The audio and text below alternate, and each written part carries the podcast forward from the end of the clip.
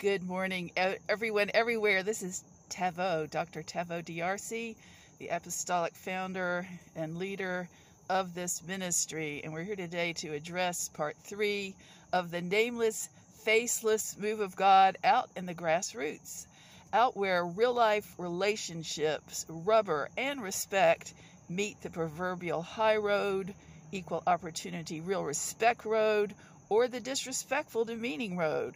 So we're here today that, you know, when somebody, a new f- person visits your fellowship, your ministry, your Bible group, your little group that you have going anywhere, they're going to get first impressions and they're going to perceive and discern in their emotions, spiritual realm your attitude and your views toward them. You don't have to say anything, but if you're biased and bigoted and they've already experienced that, they've been through a life of accusation based on their race, their look, their appearance, their gender, their choices, their beliefs, then they're going to know it because people have an inward Geiger counter, so to speak, GPS that will let them know if they're respected or not.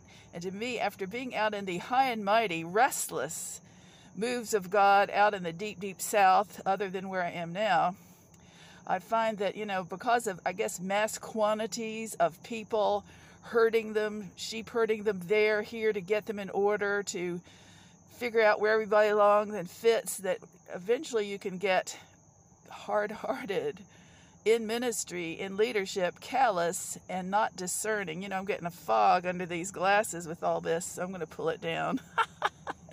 it's hot broadcasting under all this. We're trying to make our illustrate our point. So my thought is, when you deal with uh, people, many of people, some are credible, some are not. Inevitably, inevitably, you'll meet people who are true and false.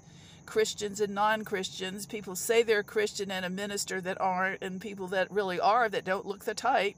You have to be on your toes spiritually to interperceive with God's help, to take it with a grain of salt, but also to now assess rather than stereotype religious ministry, fast forward, let's get them out of here, move them on, move them, move them, move them, keep those doggies moving, which is how it feels to say, yeah, they look like a certain gender, so they automatically go here.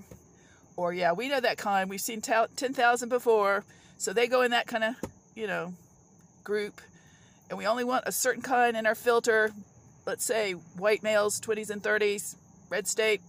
So you have to know, and this isn't everywhere, it's not for everybody, and it's really not, it may be logical, but it's not God's spirit of government.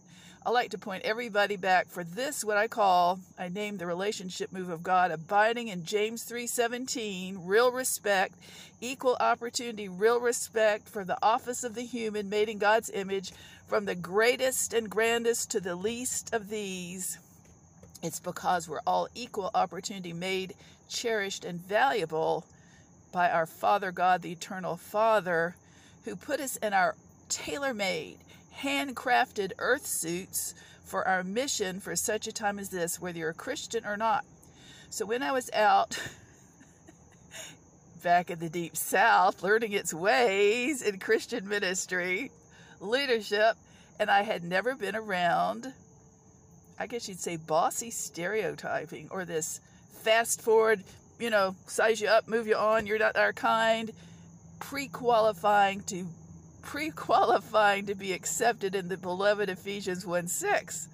And I thought, wow, there for the grace of God did I grow up by with good dad and mom who are pastors, happy family Christians who are so cross racial and so respectful and genuine.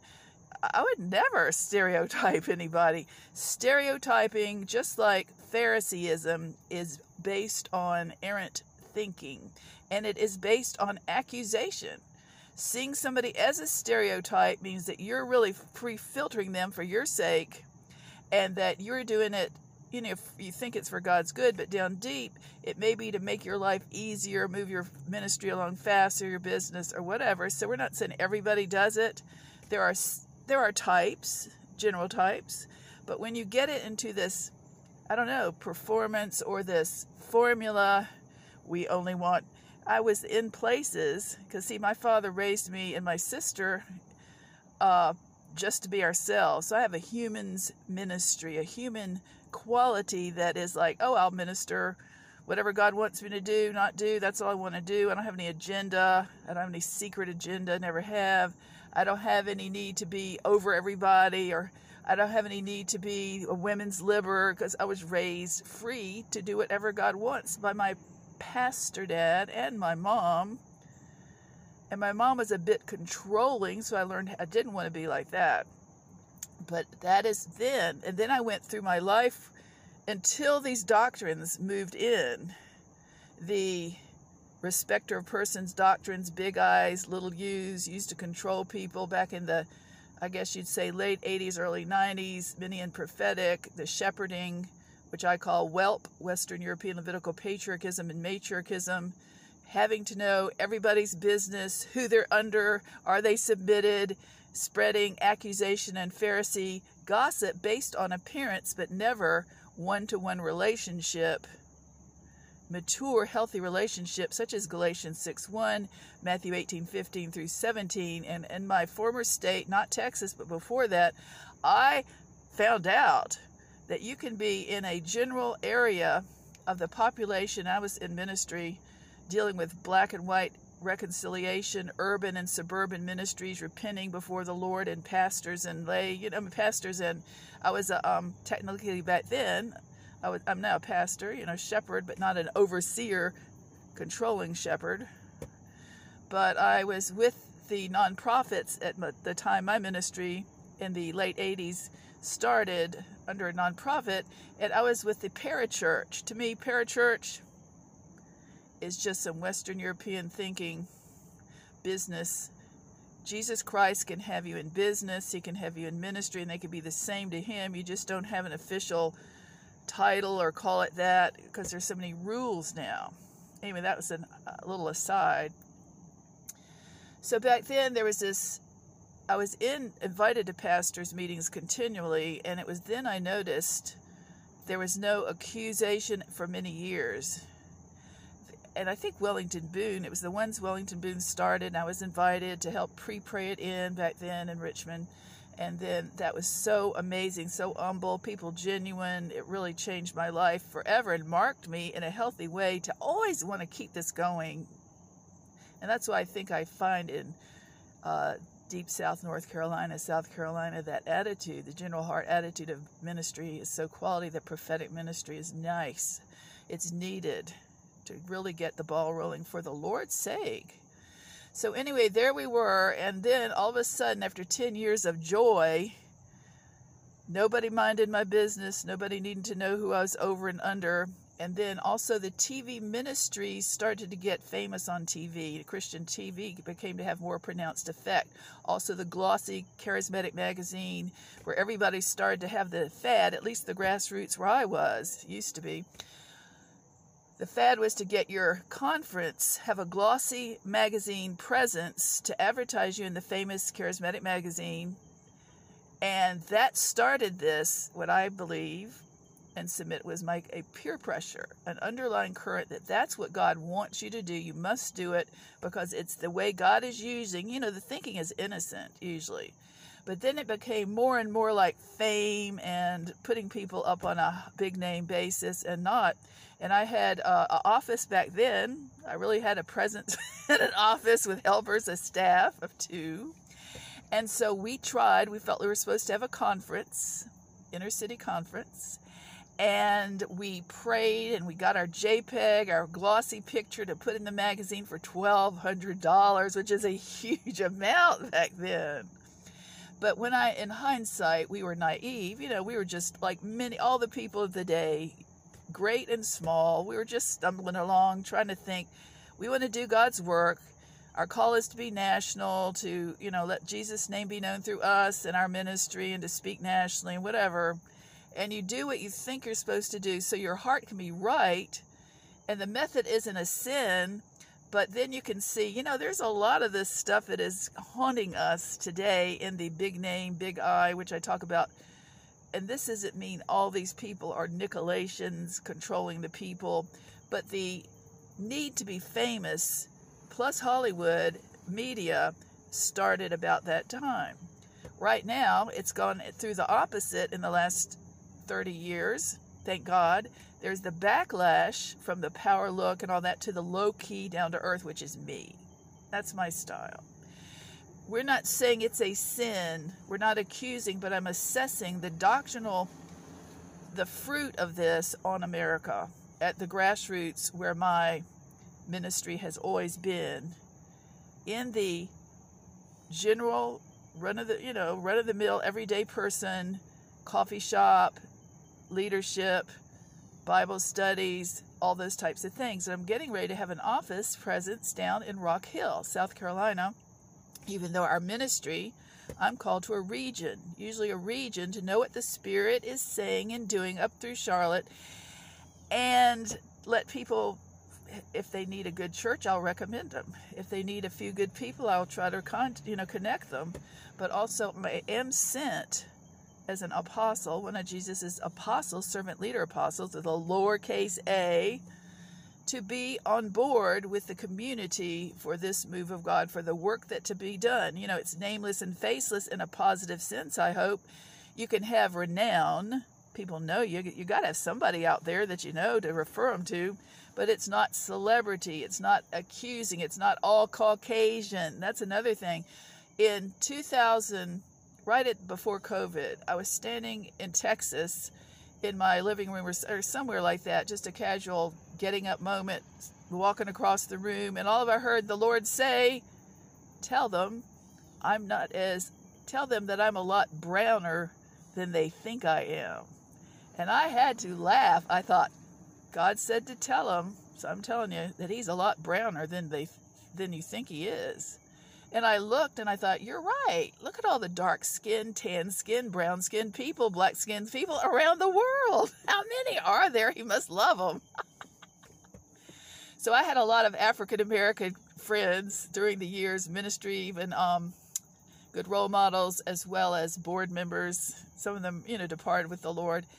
And I've had compliments because for some reason my spirit, something God has given me, is the energy of the African or the black pastor. I don't know. At times, even though I can be low key, servant leader, you know, whatever is needed, I can shift over to do that. That energy, the high energy. So I had two people in my life compliment me that were black. And one was in college. I was working at the power company in Virginia, VEPCO at the time and I worked with an African American, and I was a col- in college, so was he, and so he was miserable. The young man was miserable, and he was miserable because he was said like, "Poor me, I'm black," all this stuff, and I was like, "Wow, he's just a great gentleman. He was nice, talk friend to talk to. He looked very responsible." So we talked and chatted, you know, just were amiable friends when we were at work, just work friends. And at the end of the summer, he said, tavo I want to say thank you. And he said, you know, a person with freckles is the next best thing to a black person. and I went, wow, I'm complimented. he even sent me a wedding gift later. That was so nice. He made a pot, a pottery as a potter. Then the other person, later on, decades later in ministry, Dr. Johnny Jones of Kesha Ministries, now with Up, Up with the Lord, was a very close confidant had four earned you know degrees, PhDs. But the issue is that one day we would go, we would, we met at citywide prayer or these um you know sessions of urban suburban, and it was just like a friend, a very good friend, and so he even flew out to Texas one time before he passed to meet with my other board member and me. That was a great thing to see him. He was, I think he, what I would say, he was a no guile leader. I'm looking for no guile leaders. It's hard to find, harder and harder to find a no guile leader. You know, many want to possess you or to covet your use your gift or I don't know what it is. They need to be pleased. They need to be bowed down to. This is no guile. Like my dad was a no guile pastor, no guile minister, and so we honor them. So, hey, Dr. Jones and I would go. We were not anything but ministry buddies. And so when it was right, we would go uh, I'll meet you here. We'll go to this meeting together. And so when him, he drove to Washington, D.C. for a meeting from Richmond. So we gathered, you know, I met him in his car and we drove and came back.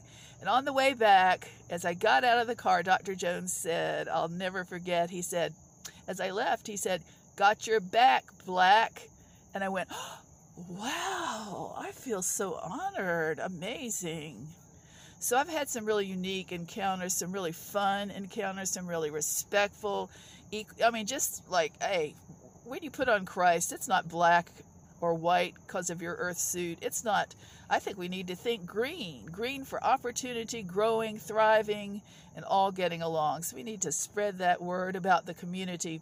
But I had a lot of great people, good people, humble people, males and females of all colors and shades come through my life since I was a born again Christian. So I thank you. So when I shift from the East Coast and I think, oh, I've just been, you know, I had some Phariseeism, accusation. I wrote Ode to Whelp due to that because I keep meeting. When God said to me, He said, start. I want you to start studying my body of Christ, believe the Bible, all the colors, styles, their beliefs, their pet peeves, their worship. And then one day, and this is when I was 24, right at the beginning of all these charismatic primarily moves and work before big worship and all that. I said, that sounds interesting. So my life went on, and one day at a time, one day in, one day out. If he said I went to go somewhere, I did. If he said I, not to go, I didn't. And I had a family and all that going on. So when I was around town for many years, I did, after the moves came in from, I guess, deep south, there were 80s or 90s primarily where it was like covering.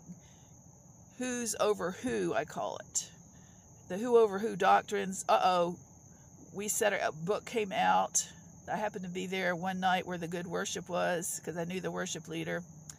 And I, there was this book by C. Peter Wagner that was read, and it was from the pulpit, and the person said, His Highness, I mean, the past, the prophet, said there's this book and it says that God sets up some apostles in the gates of the city to be over everybody else. And I thought, wow, How could God set up a human over to be over everybody? But that kind of doctrine came in. Whether C. Peter Wagner, who was an honorable person and a gentleman, meant it that way or not, I never read that book, but I heard it quoted and I saw the fallout, the faith filled and the prophetic fallout of the people who gathered around that and now set themselves up as the as the God as the uh guardians of the area, keeping track and control, name, you know, slandering. And so I wrote Ode to Whelp due to that because I'd met 31 people. God said, if you, He told me years ago, in ministry, I'm sending you as a prophet. Don't take it personally. However, if you see something happen once or twice, forget about it. If you see something happen three or more times, I want you to train on it. Well, this type of thing I saw beginning there, but it is everywhere. It went everywhere.